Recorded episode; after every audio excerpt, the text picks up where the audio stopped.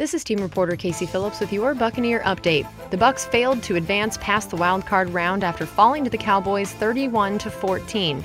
Chris Godwin led with 85 receiving yards and set the franchise record for most receptions in a playoff game with 10. He also passed Keyshawn Johnson for the most receptions in a single season. Cam Brate and Julio Jones each secured a touchdown. Ryan Jensen was also activated from injured reserve and started at center, seeing his first action since his injury during training camp. Lavonte David led the team with 14 tackles, and Vita Vea produced the lone sack on the night. Stay tuned to Buccaneers.com for all the coverage as the Bucs head into the offseason.